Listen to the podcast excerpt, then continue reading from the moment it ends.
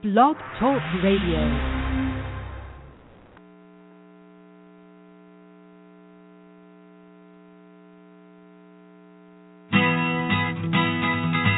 Stop wasting time with Mr. Wrong and decide to prepare yourself to find Mr. Right. Mr. Wrong will never be Mr. Right. Now is the time to say goodbye to Mr. Wrong right now. Get out of the singles bars and off the internet because Mr. Right is waiting for you on your own personal divine path. Mr. Right wants to get married as much as you do. Mr. Right wants everything you want devoted love, acceptance, appreciation, honesty, validation, and faithfulness. So get ready to find Mr. Right. Join wedding officiant Reverend Marcy Ann as she shares with you her 20 years of experience meeting with thousands of brides and grooms and hearing their love stories of what works and what doesn't work. Every week, Reverend Marcy Ann will be expanding on the ideas and principles that she has written about in her book, 17 Things to Do While Waiting for Mr. Right, which is available at www.mrrightforme.com and at amazon.com. And now, here is Marcy Ann. Well, good evening, everybody. Uh, this is Marcy Ann. It's Friday night, traditional night to maybe have a date with Mr. Right. so tonight, I wanted to talk to you about a man who has been to war. Because if you're dating a man who is a combat war veteran, or if you meet a man and he tells you that he's a combat war veteran, then you need to know some things about this man. Because this is not a normal guy who lives next door and wakes up and brushes his teeth and gets a cup, cup of coffee and goes off to work. This possibility of Mr. Right for you is a man who has been to war uh, now, I dated a combat war veteran for a while, and he told me his story. He grew up in a small town in the Midwest. He was three years old when World War II ended. He went to a conventional high school and graduated and was immediately drafted to go to war. And that war was the Vietnam War. He was sent to combat war training, you know, shipped around the U.S. to learn various combat war strategies, and then he was sent to Vietnam. He was 19 years old. Now, the Vietnam War was the first war the United States was involved in after the Department of War was changed to the Department of Defense. the War Department existed from 1789 until September 18, 1947, right after the end of World War II, when it was split into the Department of the Navy, the Department of the Air Force, and the Department of the Navy was part of the new Joint National Military Establishment, which was then renamed the United States Department of Defense in 1949. Now, at the heart of the conflict of the Vietnam War was the desire of North Vietnam uh, who, to unify the entire country under a single communist regime, modeled after those in Russia and China. Kind of sounds familiar, does it? These these uh, um, desires of of countries and people like ISIS. The South, the, but the South Vietnamese government didn't wanted to stay in alignment with the U.S. so the U.S. military advisors began to be involved in small numbers around the 1950s. But then by 1969, the United States had more than 500,000 U.S. military active combat units in Vietnam. It wasn't until 1995 that uh, any official estimates of the war dead from the Vietnam War was ever released. But now it's known that as many as 2 million civilians and some 1.1 million uh, North Vietnamese and Viet Cong fighters were killed. And 58,200 members of the U.S. Armed Forces were killed. And today, North Vietnam North Vietnam is still communist, and South Vietnam is still aligned with the West. So, three million one hundred fifty-eight thousand two hundred people died to keep South Vietnam free of communist control. Well, when the war, uh, the combat war veteran I dated got to Vietnam, he saw atrocities that he just couldn't comprehend. Their unit would storm into a small village and kill everybody in it, including all the women and the children. Why are we doing this? he would ask. Their screams of agony as his machine gun riddled their bodies was deeply embedded in his mind. But the lieutenant in charge of his unit would just say, "Oh, there might be Viet Cong hiding in this village. We have to kill everyone." And if there was was a village where Viet Cong were hiding, and they did do that, masking as villagers, there would be war, and I mean real war, not computer game on your phone, real Vietnam Viet Cong popping up out of wells or running out from behind trees, blasting their machine guns, tossing hand grenades. He said you would never know when something was going to blast off right in front of you. Someone would come right up behind you and hit you to the ground, pointing a rifle in your face. He saw so many of his fellow warriors massacred, beheaded right before his eyes. And every time he survived, he would ask, Why me? Why me? Why am I still alive and they're dead? And then the lieutenant would say, Well, go pick up all those body parts and bring them back to the camp arms and legs and fingers and toes.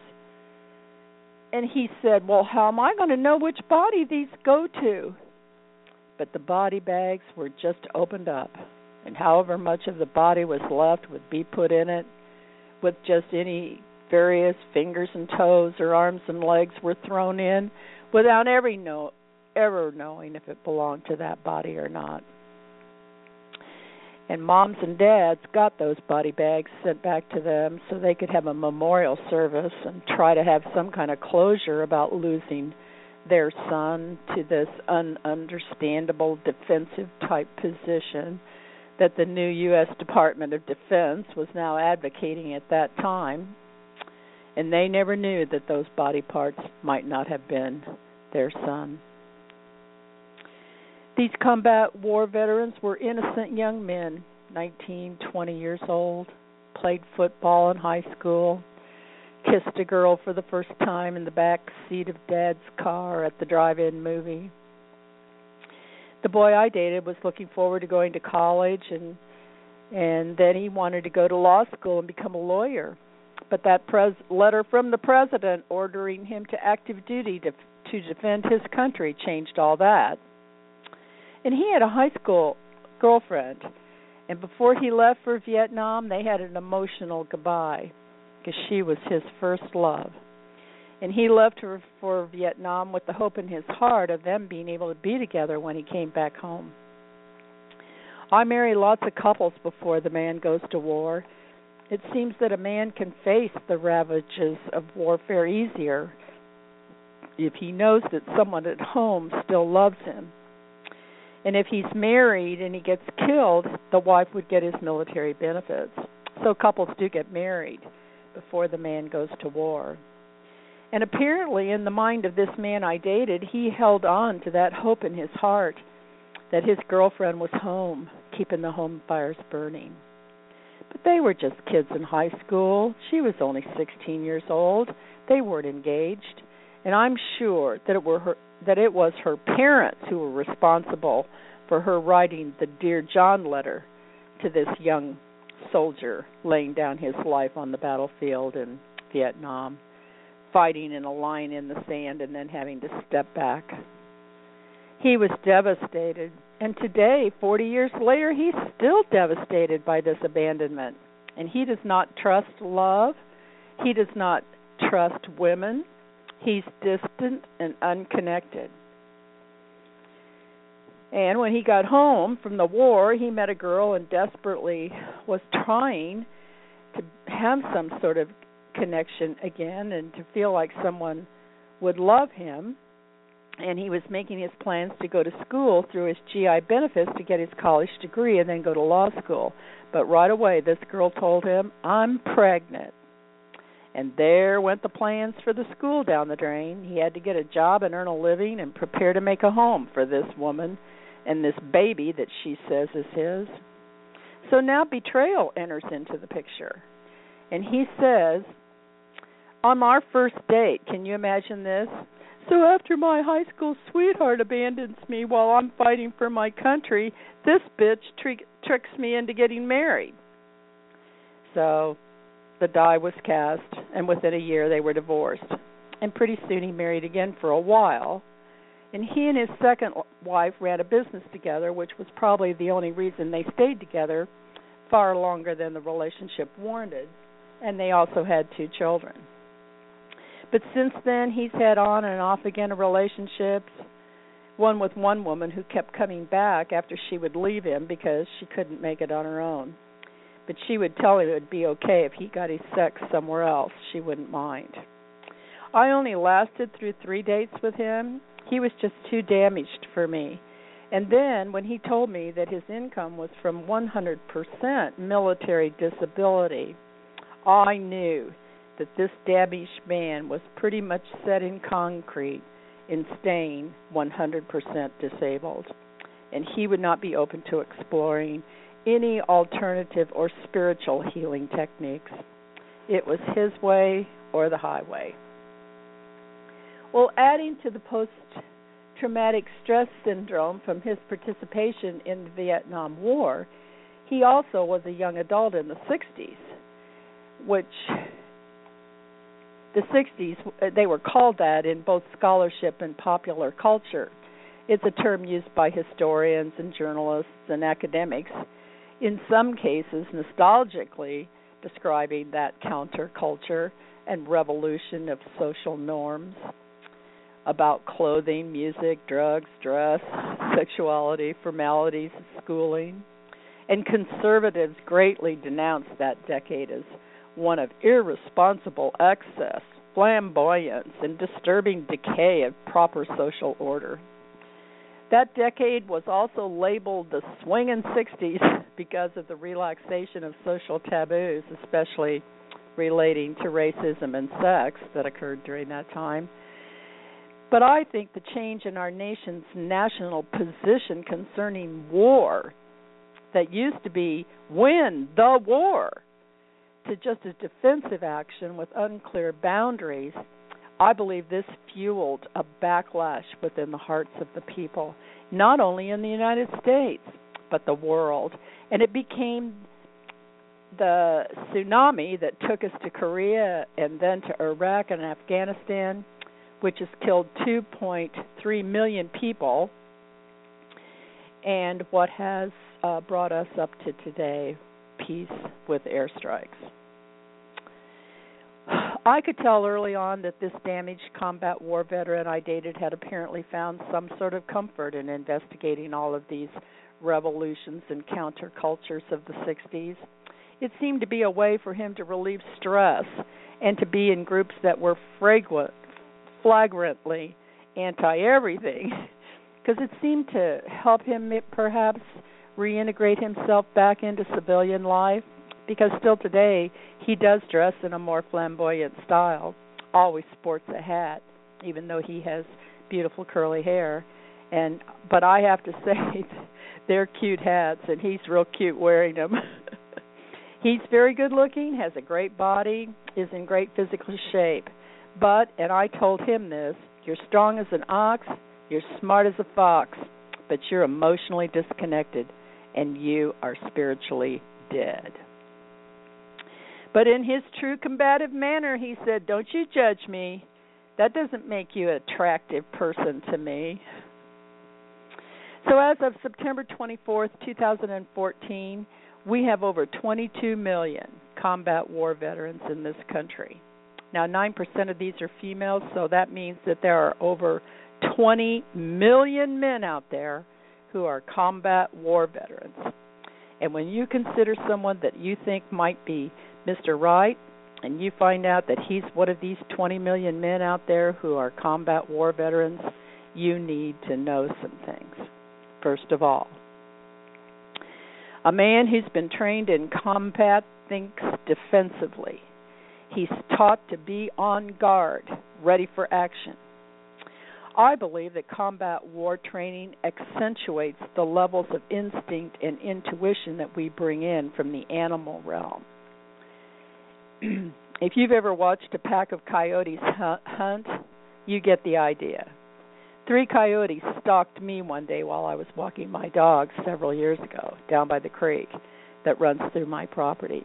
And two of them held me in focus, and I had to say I was terrified while the third one went after my dog. And as soon as he grabbed the dog and instantly broke its neck, the three of them dashed away to their undisclosed den in the woods. It was like the two who held me terrified were listening for that crack, and they instantly turned for the woods, joined instantly by the one that had my dog, while they were like they were all in one mind. And that teamwork and their keen instincts and intuition made a formidable killing machine that was successful. And they had a hearty meal that night. Well, combat war training advocates these animal instincts and puts them to use as a highly tuned killing machine. Only this time, you're killing women and children, and no one gets a hearty meal. The body parts are just gathered up and thrown into a refrigerator in a big black bag. So, a combat war veteran is always on guard. He's instinctively looking and listening for any type of attack or unknown assailant. They're very easily startled or frightened. Never come up from behind them.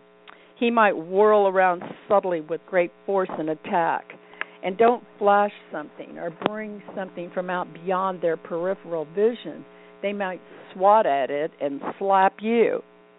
And if there's a sudden sound, they jump and they'll throw their hands up in front of their face. Something as normal as a refrigerator turning on or off or someone blowing their horn. That also that horn blowing can also trigger very aggressive behavior like rolling down the window and shouting the guy, "What's your problem, asshole?" I noticed that the combat war veteran I dated was never at fault about anything either. He has no conception about taking responsibility for his actions. He's a total victim every time. He he I didn't what did I do wrong? He never he always sees the other person as the perpetrator, the instigator, the tormentor. He's the innocent victim. From getting the Dear John letter to getting tricked into getting married to listing all the things he's done for women who don't appreciate it or him or never say thank you or do anything back for him. That's why I always celebrate my birthday alone, he says. That way I'm not disappointed. Well, this catch all disability for combat war veterans is called post traumatic stress syndrome. Now, other symptoms include ir- irritability with an inability to have a normal discussion that's perceived as judgmental or hostile to them.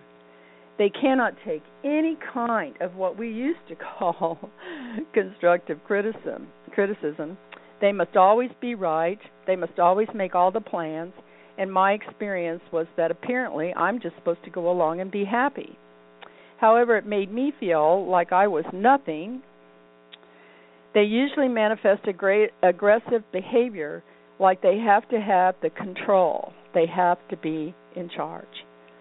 Now, part of this need to be in control while they are awake is that most of these men have recurrent distressing memories, flashbacks, nightmares. They'll be back in the time of the war with all the sights and sounds of war like they are real and going through it again right then. And they'll wake up in the night in total body sweats, sometimes screaming, shaking all over.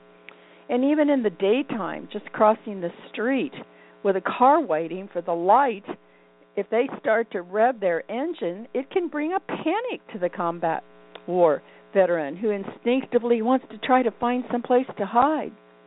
And many can't work at a regular job that has any kind of noise or regular kind of racket going on in the environment. A common symptom of the post traumatic stress syndrome is emotional numbness in whatever way the veteran accomplishes it. Many turn to drugs or alcohol to try to deaden the memories, to try to cope with the emotional and physical distress. The combat war veteran I dated walks six miles a day because he says it, it's to bring himself down, to keep him grounded and centered. And these men have difficulty maintaining a close relationship. They just can't experience positive emotions anymore. Their experiences are too deeply embedded in their emotional psyche. And perhaps the most damaging symptom of all is their negative feelings that they have about themselves. Because most of these men have overwhelming guilt and shame because they have killed innocent people. 1.1 million of the people that were killed in the Vietnam War were civilians, women and children and old people. And whether you've had a Christian background or not, this country was established by Christian people who fled the state religious practices of England and came here to have religious freedom. But that didn't mean that they threw out their religion. The men who established this country were men of God who knew what the Bible says. And the Bible says, Thou shalt not kill. I'll try not to digress here and go into a rampage about the current video games our kids are playing, where they're killing people all the time and being rewarded for it. And I would hope that you could still go up to a young child and ask them if it's okay to kill people, and they would say no. Because I believe we are an eternal soul, and within the life stream of our soul, there is that truth that life is sacred, life is precious, and it is wrong to kill. So, deep within the recesses of these combat war veterans, is that knowing within their soul that they have violated a sacred trust and they stole that precious life from that soul and they feel ashamed and they feel guilty and they feel overwhelming sorrow in their heart and many of them set up self-destructive behaviors to serve to punish themselves like the priests of old who would flagellate themselves until they bled I only had three dates with this combat war veteran, but I could see patterns of behavior that created these self destructive actions, guaranteed to make me mad and angry, so that he could then be delighted that I was just like all the other women out there. And after the first time he did it, and I did get upset, he was so delighted. But then I recognized it the second time, and I quickly sidestepped the opportunity to express myself in reaction. And instead I made a joke which completely disrupted his anticipated delight in seeing me all upset. And then he didn't know what to do so he just said I've got to go.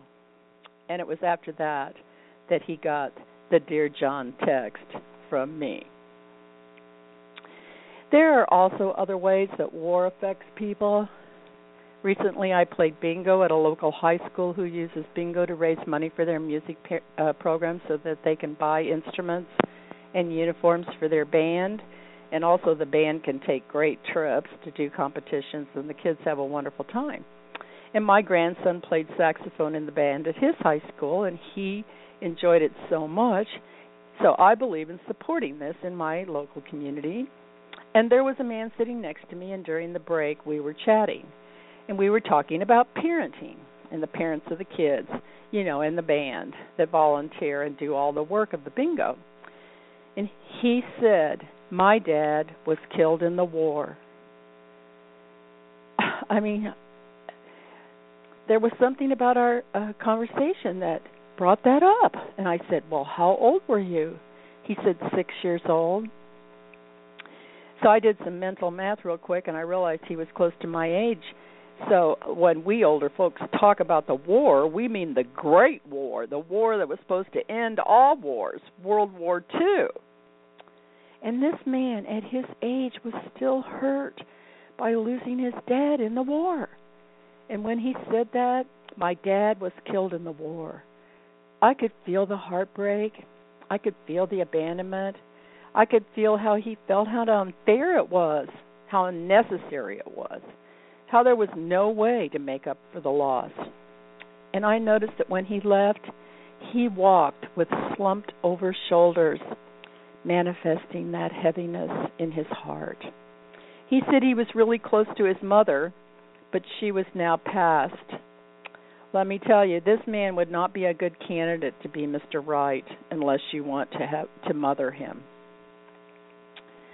So, I wanted to do this show tonight because I think that we as we women have a belief system that if we find a man who is damaged or needs a mother, we think we can fix them. But I say in my wedding ceremony, do you love this man willingly and completely, withholding nothing? And do you accept him just the way he is? because this question is designed specifically to ferret out any hidden agendas as well as reveal any areas where an annulment might be established. So, if you're going to be involved with a combat war veteran, you have to go into that relationship knowing that this is a man who has special needs and is a very damaged person. There are over 20 million of these men out there. And you would need to be a strong, independent, self sufficient woman who doesn't have any needs of her own to have a combat war veteran be Mr. Right.